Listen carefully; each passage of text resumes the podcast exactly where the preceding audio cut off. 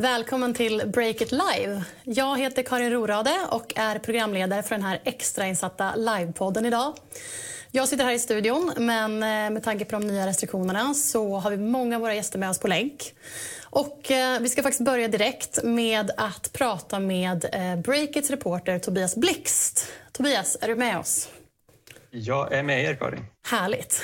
Eh, hej, Tobias. Eh, hur är läget med dig? Jo då, det är bra. Det blir lite eh, specialare här nu när man får köra allt hemifrån vardagsrummet istället. Men eh, jag tror det ska funka bra ändå. Ja, men det tror jag med. Du, om exakt en vecka, eh, måndag 9 november, så drar Break It Impact Challenge igång. Eh, berätta, vad är Break It Impact Challenge? Ja, men precis. Ja, men Break It Impact Challenge det är liksom en 30 dagar lång eh, klimatbootcamp kan vi säga. Eh, där vi liksom med hjälp av experter har tagit fram guider för att göra företag så klimatsmarta som bara möjligt på den här korta tiden.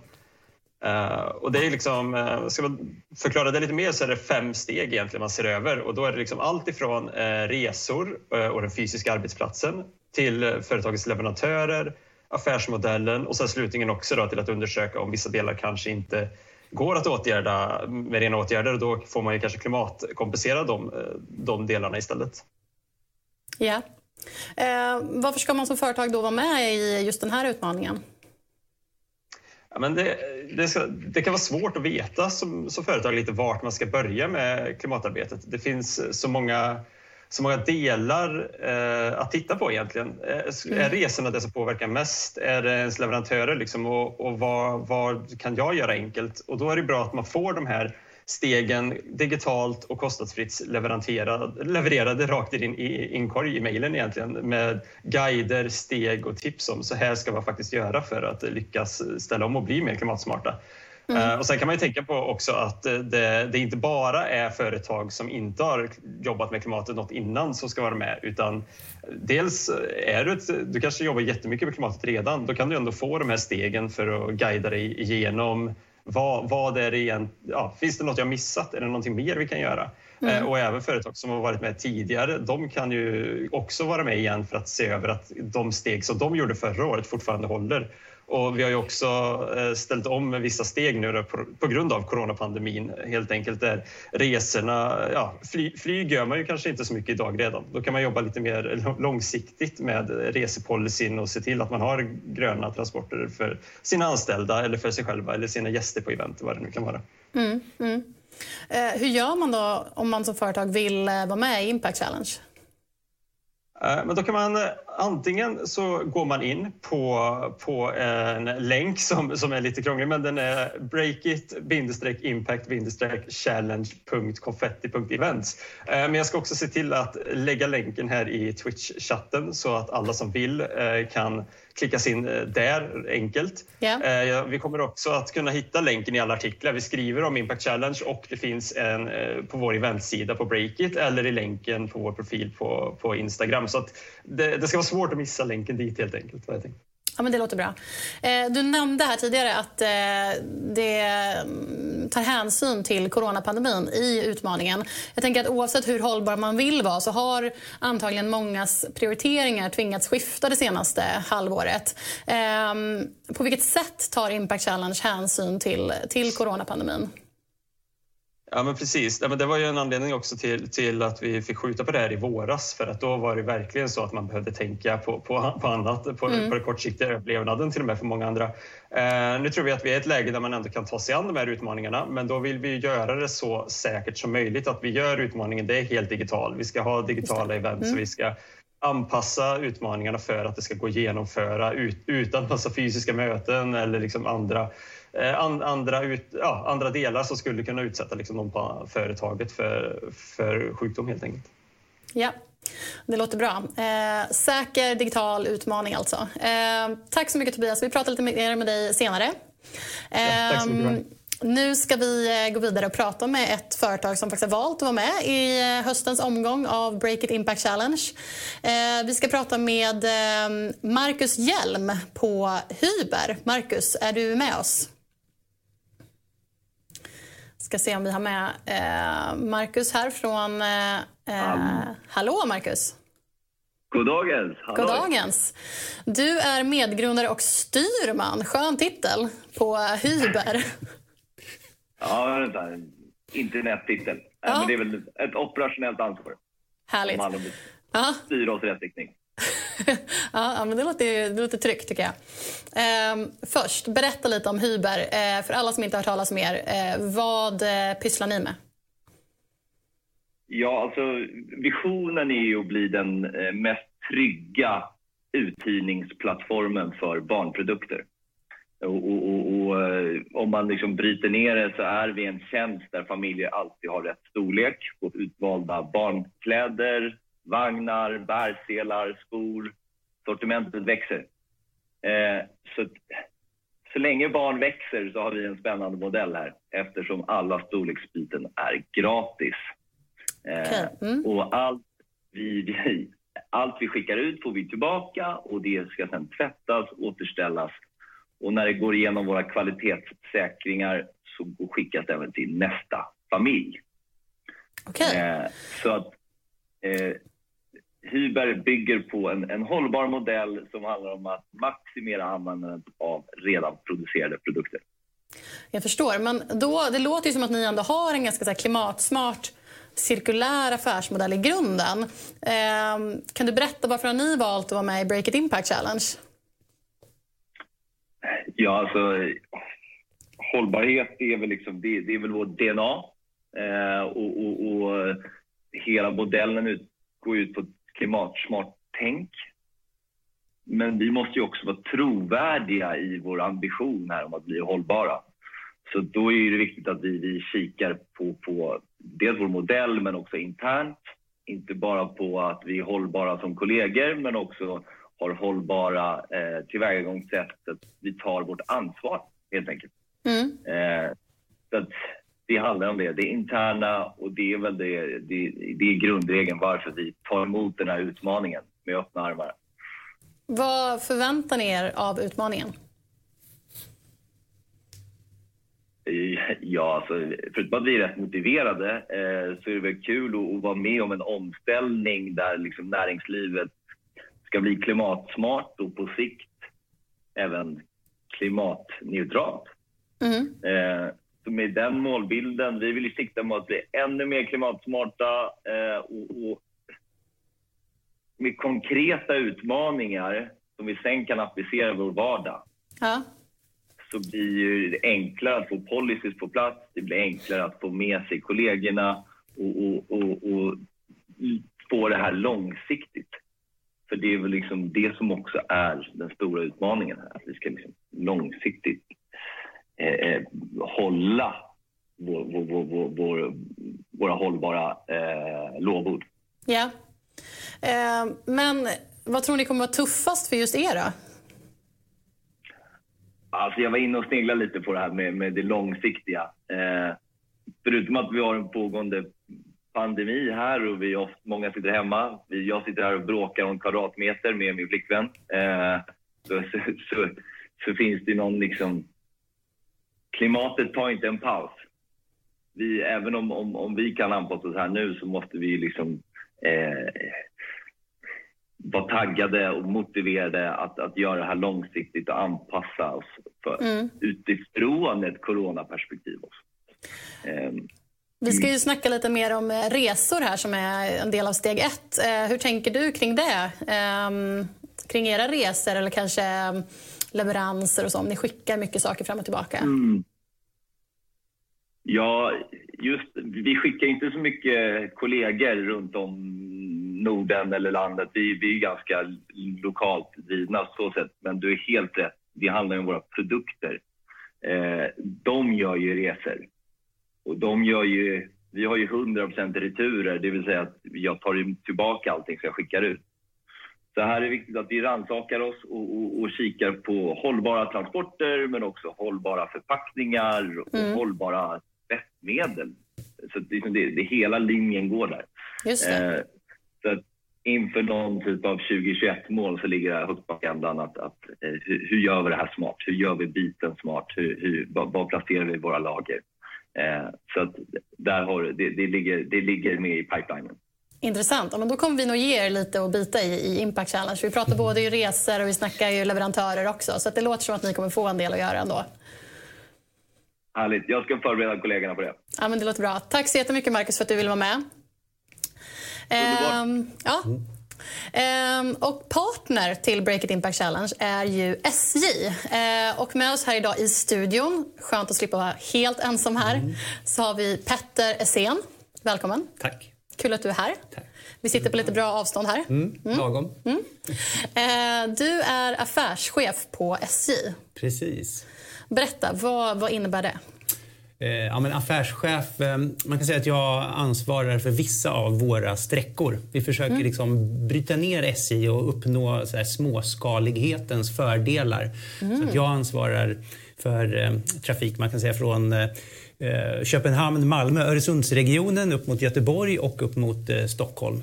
Okay. Så det är liksom ja. två sträckor som jag jobbar med. Ja. Och så försöker vi bli liksom nära kunderna, mm. förstå vad, vad behövs lokalt så att säga och mm. kunna jobba med ständiga förbättringar och eh, på det viset liksom bli bättre och mer kundnära. Det låter som sträckor där det är mycket affärsresor. Ja, det är det ju absolut. Alltså, det är ju två i vanliga fall så är det ju två jättestora eh, så att säga, förbindelser. Mm. Eh, det är stora orter och stora regioner mm. eh, med både mycket fritidsresande men också mycket affärsresande. Yeah. Absolut. Mm. Eh, men hur har då liksom senaste halvåret varit för dig och för er på SJ? Det här är ju ändå en, en situation som har påverkat er. Ja, det har det absolut gjort i allra mm. högsta grad. Det har ju liksom påverkat hela samhället. Vi, om man tittar tillbaks så att säga, innan pandemin så, så var ju tågresande och resande med SJ var ju, liksom, hade ju en jättepositiv trend. Vi hade mm. liksom hela eh, liksom, eh, punktlighetsförbättringar, klimatmedvetenhet, våra liksom, appar och digitala verktyg fick yeah. liksom, mycket beröm och så. Sen har ju det, nu har ju fokus blivit liksom istället helt på, på liksom trygghet.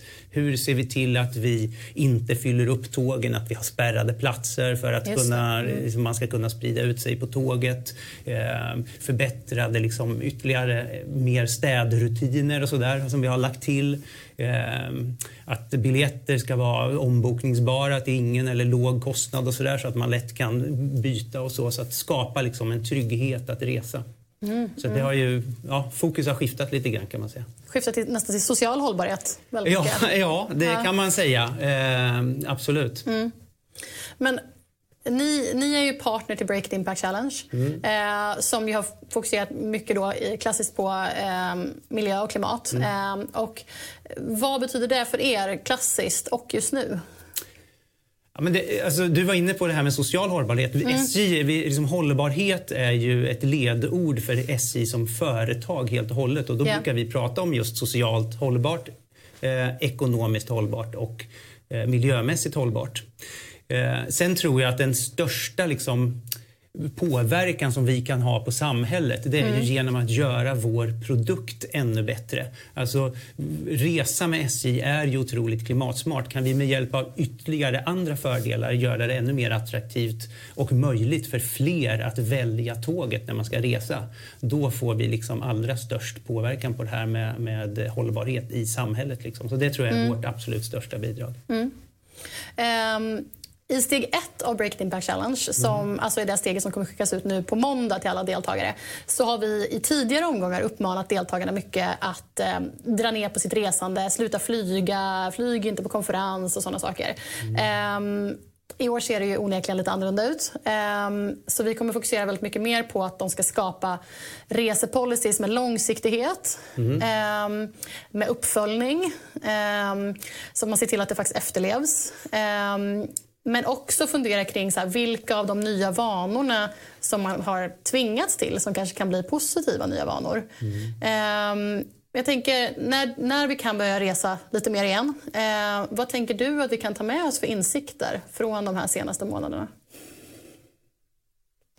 Jag, jag, tyck, jag tror att vi, det vi kan ta med oss är mm. ju vår otroliga förmåga till förändring. Yeah. Hur, liksom, när det blir viktigt mm. så kan vi verkligen liksom, anpassa oss som individer och som samhälle och eh, förändra liksom, sättet vi agerar på.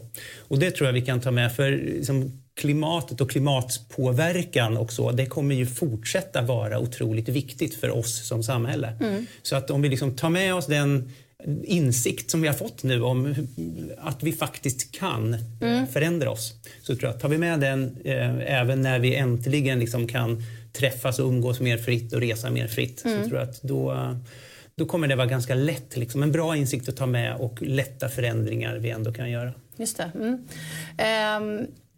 Har ni på SI kunnat se några eh, effekter eh, eller insikter från de företag som, eh, som faktiskt har gjort det här skiftet och bytt ut kanske mer ohållbara transportmedel mot tåget? Vad har ni märkt för förändringar hos de företag?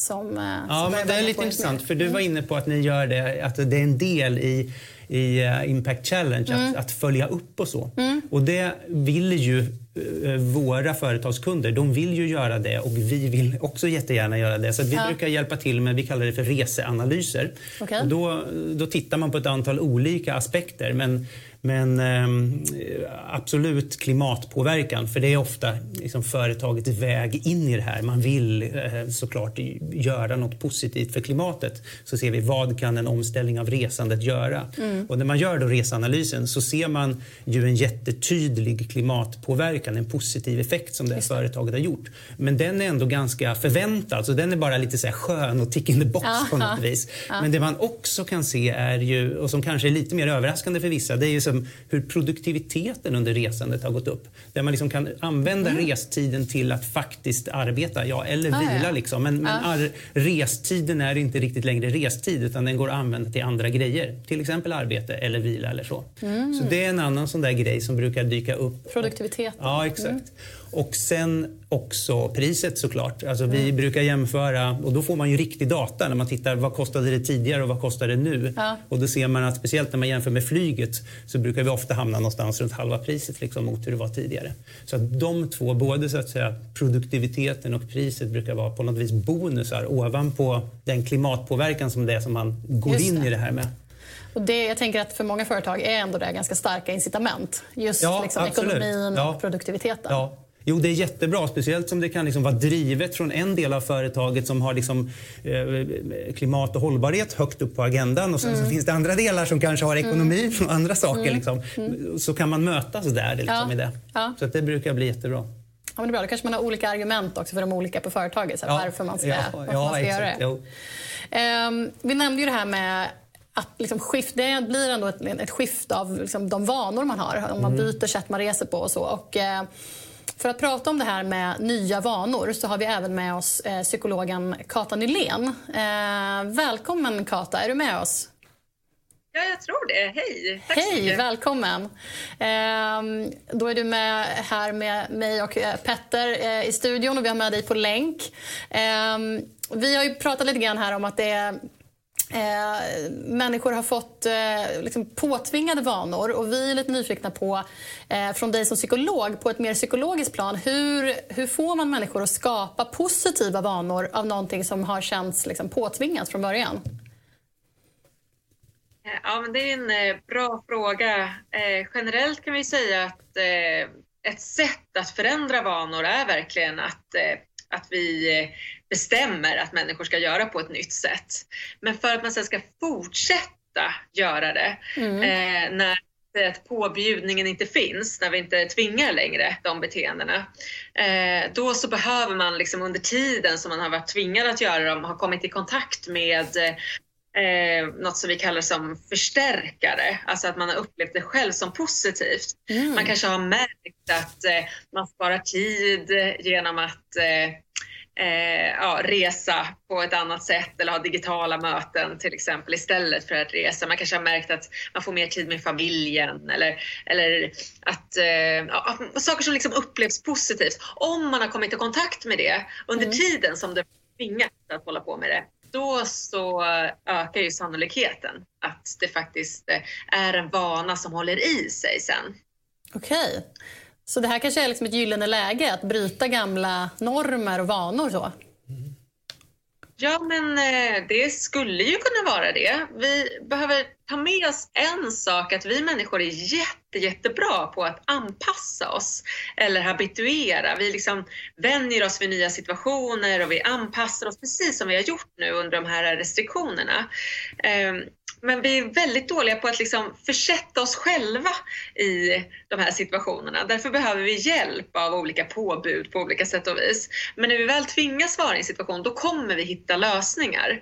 Eh, och det kan vi verkligen ta med oss att vi har sett nu, att eh, vi har varit fantastiskt bra på att hitta lösningar på eh, att utföra våra arbeten till exempel trots de här restriktionerna vi har. Men som du säger, då gäller det ändå att man har fått de här positiva upplevelserna för att man ska själv vilja eh, hålla uppe det? Ja, om det är helt och hållet upp till en själv som individ. Man kan ju fortsätta driva, eh, ha påbud i sin organisation till exempel. Att man märker att det här var effektivt. Vi fortsätter ha tydliga riktlinjer mm. eh, som, som, företag till exempel. Mm. Eh, Eh, och, och, och, samhället kan ju fortsätta ge riktlinjer eh, kring miljöbeteenden istället för eh, pandemibeteenden också, skulle man ju kunna göra. Men om vi tänker att det är upp till den enskilda individen, då behöver det upplevas som positivt. Och en sån positiv kan ju, sak kan ju vara att man märker att massor andra beter sig på det här sättet. Och då vill vi göra som alla andra. Vi människor är väldigt sociala djur, eh, så vi, vi vill liksom göra det som andra gör. Eh, så, så hakar många på den här trenden då, eller det här nya sättet att, eh, eh, att resa och att bete sig, så, så ökar sannolikheten att det kommer bli lättare för en själv som individ att göra det också. Okej, det är lite, det är lite skolgårdsmentalitet i hur vi, ja. hur vi agerar. Mm. Men okej, om vi återgår till när det gäller just företag. Du var inne lite grann där på att man kan sätta riktlinjer och så. Hur skulle du säga att man liksom som ledare eller kanske som Mm, klimateldsjäl på, på sitt företag kan pusha sina kollegor, anställda men även kanske sina kunder i en mer eh, klimatsmart riktning. Till exempel då när det gäller resor. Ja, men eh, då skulle man kunna tänka att man behöver i alla fall ha koll på fyra aspekter. Och där den ena är eh, riktning, lite det här som som Folkhälsomyndigheten gör åt oss nu, men som man kan göra som, eh, ja, som företagsledare eller organisationsledare. Är det tydligt vad som förväntas, vilka beteenden som, eh, som är önskvärda, vilka miljövänliga beteenden som är önskvärda, då är det mycket lättare för oss i vårt arbete att bete oss på det sättet. Så vi behöver ha en tydlig riktning till våra medarbetare. Yeah. Eh, sen behöver man också tänka på, den andra aspekten är kompetens. Eh, kan man eh, fixa det här, om det handlar om digitala möten till exempel. Eh, har man den kompetensen? Många har ju skaffat sig den nu under pandemin så det kan vara en ganska lätt sak att lösa. Men det kanske då handlar om att eh, boka resor som är på ett eh, mer markburet sätt då, eh, eh, eller mer miljövänliga resor. Ja, men har man kompetensen att göra det? Vet man hur man bokar de resorna? Mm. Så det är liksom aspekten att hålla koll på. Har mina medarbetare kompetens att utföra de här miljövänliga beteendena? Yeah. Eh, och sen vi också tänka på möjlighet. Finns det, eh, är, finns, är det möjligt som medarbetare att eh, eh utföra de här eh, beteendena? Det kan, om vi tänker resor till exempel, är det så att jag inte hinner med mitt arbete om jag inte flyger, ja, då minskar sannolikheten att jag kommer göra det.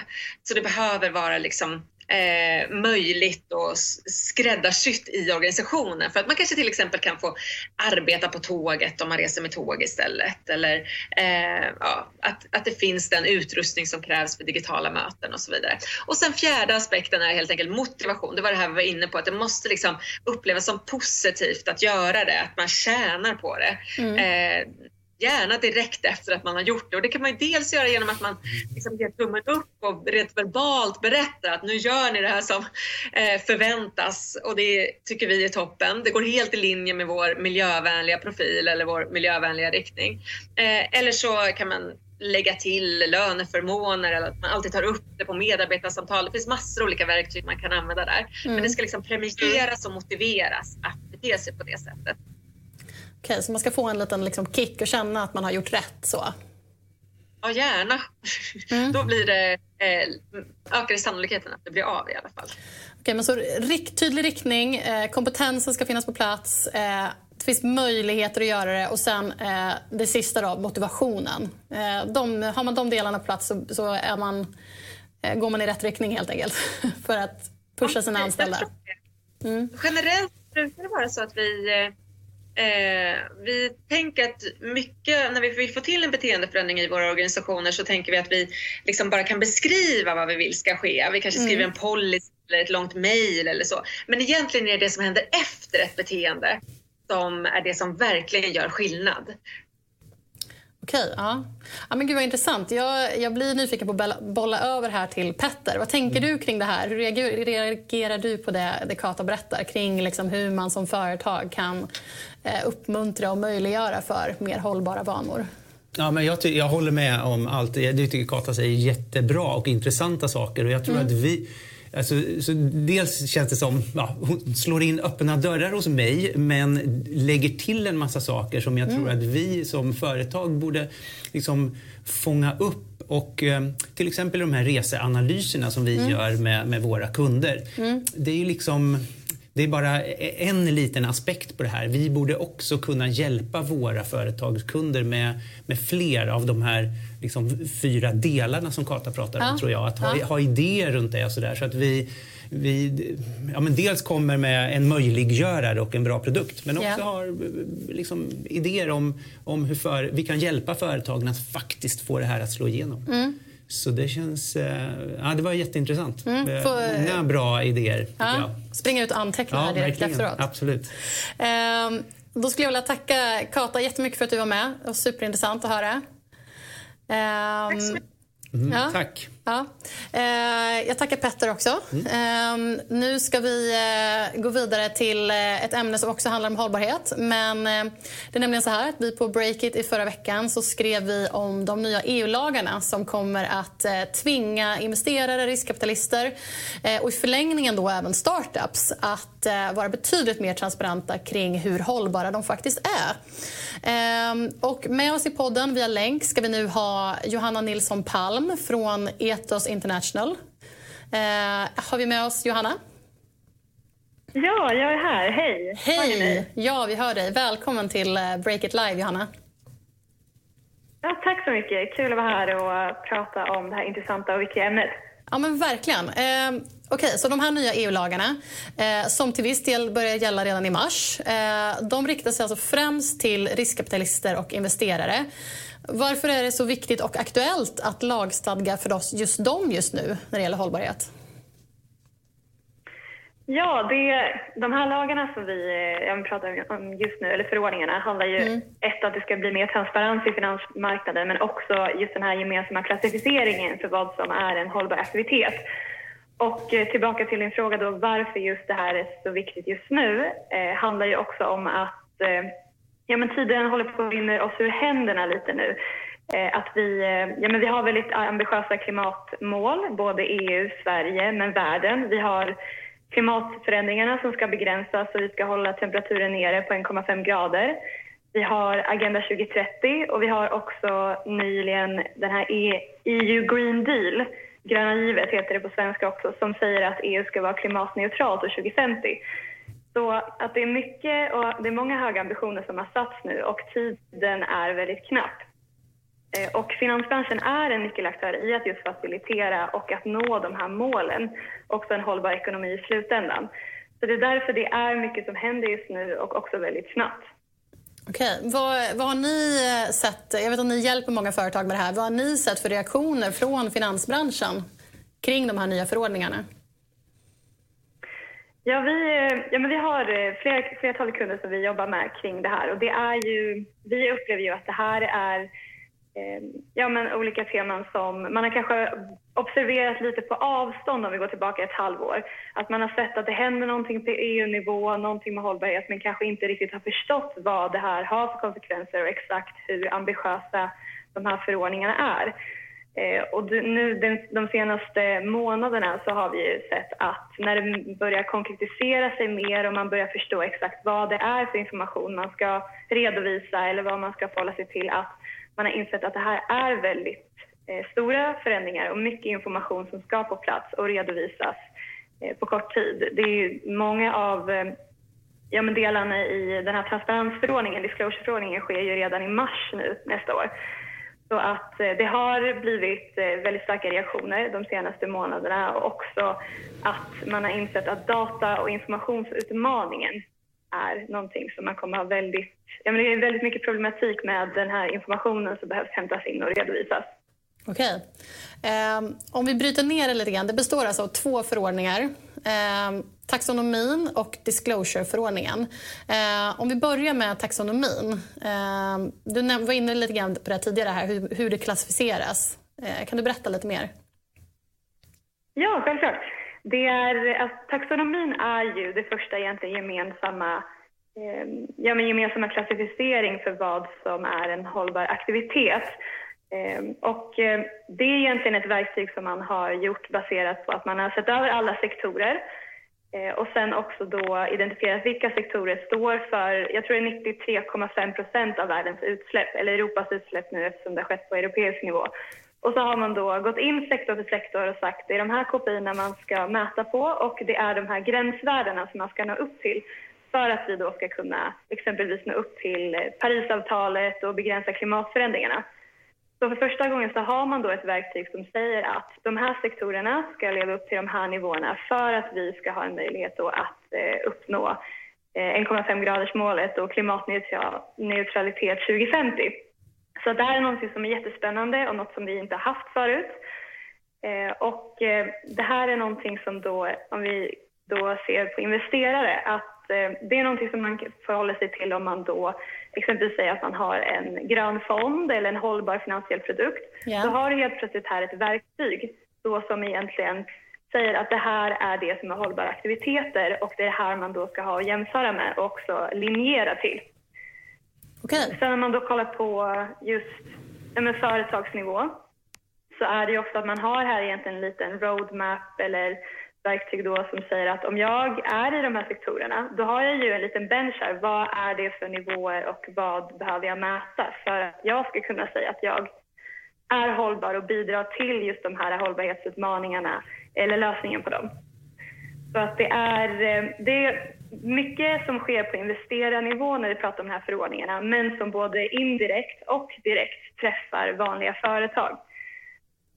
Eh, om du exempelvis måste hållbarhetsrapportera idag mm. enligt eh, ja, hållbarhetsrapporteringsdirektivet, då måste du också som företag rapportera på taxonomilinjering.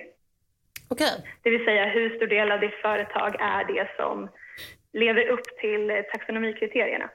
Mm. Okej, okay, så det blir tydligare eh, kan man säga. Ja, men verkligen. Det har inte funnits någon form av eh, definition tidigare på vad som är hållbart. Och det här kommer ju både underlätta för investerare som vill investera i hållbara lösningar, men också för ja, men både kunder, företag och så som vill orientera sig lite i, för det är en liten information på marknaden idag med hållbara produkter. Mm. Man, får, kan, man har kunnat säga lite vad man vill, man har inte någonting riktigt att jämföra med, men nu för första gången så har vi någonting att jämföra med och en standard som vi kommer kunna använda oss av framöver. Okej. Jag tänker spontant också på reportrar, att det blir lättare att, att syna eh, företag. Ja, men definitivt. För det här och det man ska komma ihåg med taxonomin är ju att det är det som väsentligt bidrar till eh, att begränsa klimatförändringarna exempelvis. Och det, är, det per se utesluter ju vissa sektorer. Det här är väl någonting som man har diskuterat väldigt mycket också på EU-nivå men också ute i industrin, att det är vissa sektorer som inte kommer kunna vara med i det här för att det är det som väsentligt bidrar.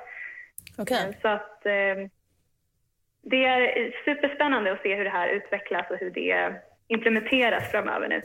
Verkligen. Um... Okej, då har vi lite bättre koll på taxonomiförordningen. Eh, jätteintressant och spännande som du säger. Eh, stort skifte. Eh, den andra delen är disclosure-förordningen. Där har jag förstått att det handlar om mer hur transparent man är, eller? Ja, men eh, precis. Det, disclosure-förordningen riktar sig enbart till ja, finansiella aktörer, exempelvis investerare och riskkapitalförvaltare. Eh, och eh, det är egentligen att transparenskrav som... Eh, man kan vara transparent kring hur man hanterar hållbarhet i sina processer men också i sina finansiella produkter. Så att det är ingen förordning som säger att den här nivån ska du leva upp till eller det är så här du ska göra. i dina exempelvis due diligence-processer och så vidare. Men det som man säger här är också att om man har en produkt som man säger är hållbar, exempelvis en grön fond, då måste du vara jättenoga med, eller du måste, väldigt, du måste beskriva vad du menar med det, hur du mäter det, vilka KPI du använder, men också hur du linjerar med taxonomin. Det som vi sa tidigare, eller som jag sa tidigare, var att du här har du ett verktyg som säger det här är det som är hållbart, om vi generaliserar det ur miljösynpunkt. Och då om jag som investerare säger att jag har en hållbar fond, då måste jag säga att min fond är 30% linjerad eller 80% linjerad och så vidare. För det ska vara transparent kring hur det linjerar med taxonomin. Okej. Eh, och det här påverkar även i förlängningen startups. Kan du förklara varför? Ja, för att eh, precis. Eh, det kommer ju i längden påverka startup och andra företag på grund av att eh, transparent, eller kraven, de legala kraven ligger mycket på investerarnivå men informationen som de behöver redovisa måste ju komma från bolagen eller sina portföljbolag. Mm, mm. Så det kommer både vara, om man då som investerare behöver redovisa på taxonomilinjering, den informationen är ju från bolagen. Eh, sen så också en del i disclosure-förordningen är också att man pratar om att det finns ett antal faktorer som, om man egentligen, för disclosure-förordningen handlar om att eh, ett ställningstagande är också att du måste säga om du tycker hållbarhet är viktigt, hållbarhet är viktigt och då ska du berätta hur du gör det.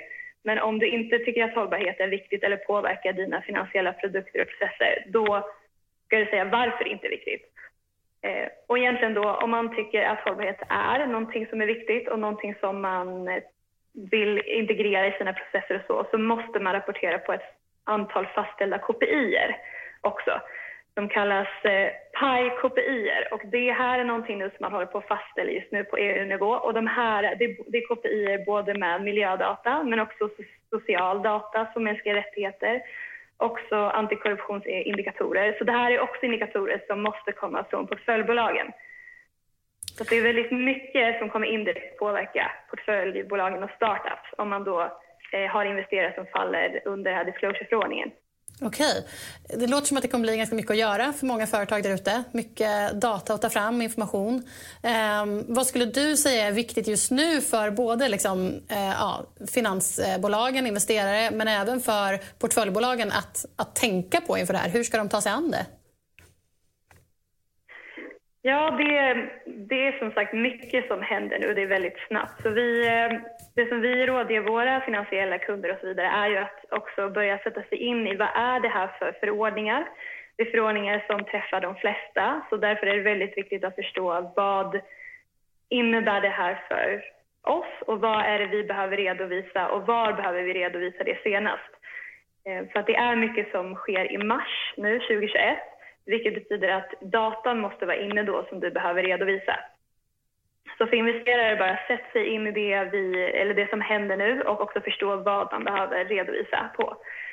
Medan eh, om vi då kollar ja, med startups eller andra företag så är det mm. också att börja ha en dialog med era investerare. Vad är det för typ av information som kommer krävas av er? Och också då om man vill positionera sig exempelvis som är hållbar så har du ju taxonomin att börja börja bencha lite mot. Är man i de sektorerna så vilka kopior ska man mäta på, vilka gränsvärden ska vi ha? För det här är någonting också som öppnar upp för eh, grönt kapital om man skulle vilja ha den typen av finansiering i framtiden. Och det är ju, vi märker ju nu att vi jobbar med många eh, ja, men investerare och de söker ju sig allt mer efter investeringar som är hållbara. Just Att börja arbeta med de här verktygen, förstå vilken typ av information som investerare vill ha, så är man väldigt, ja, men mycket bättre positionerad att eh, ja, men kunna ta in kapital eller grönt kapital i framtiden. Mm. Ja, men jättebra. Eh, superintressant. Eh, högaktuellt. Tack så jättemycket Johanna för att du ville berätta för oss, förklara hur det här fungerar och även ge lite, lite tips och uppmaningar till alla investerare och företag som, som tittar eller lyssnar på det här. Ja, men självklart. Tack så mycket för att eh, jag fick komma hit och prata om det. Absolut. Um... Ja, vi har alltså den här extrainsatta livepodden här idag. Eh, Break It Live eftersom eh, Break It Impact Challenge drar igång om exakt en vecka. Eh, partner till Break It Impact Challenge är SJ. Eh, och eh, jag skulle vilja eh, åter koppla upp med Breakits reporter Tobias Blixt Ehm, är du med oss Tobias? Jag är med dig Karin. Härligt. Vad tänker du nu inför att Impact Challenge drar igång på måndag? Men det känns ju oerhört kul att, att den är tillbaka äntligen, först och mm. främst. Eh, det är över 70 bolag anmälda än så länge eh, och vi har ju en vecka kvar nu faktiskt att anmälas på innan vi drar igång här den, den 9 november. Eh, jag tycker framförallt det ska bli väldigt kul att se vilka lösningar alla bolagen kommer fram till i de Verkligen. olika utmaningarna. Det är ju inte, ba, alltså, det, är inte bara det här att, att, lösa sina egna problem och minska sitt eget påverkande utan vi har ju även stegen kring affärsmodellen. Liksom hur kan mm. du skapa positiva förändringar? Hur kanske du kan påverka andra företag med ditt inflytande? Eh, vi har ju sett massa spännande, liksom, eh, massa spännande lösningar tidigare så man ser verkligen fram emot vad man ska komma fram till även i år.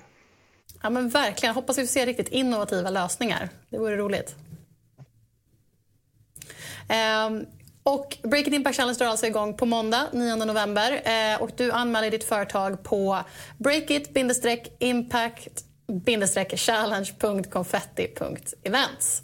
Eh, och eh, jag vill även återigen tacka Petter Essén, affärschef på SI, för att du var med idag. Tack. Tack. Ja, ja men verkligen. Eh, intressant att ha dig här eh, prata kring affärsresor. Eh, och du kan se Break It Live igen på eh, torsdag eh, 13.30 som vanligt. Och då tackar vi från studion här idag. Tack så jättemycket.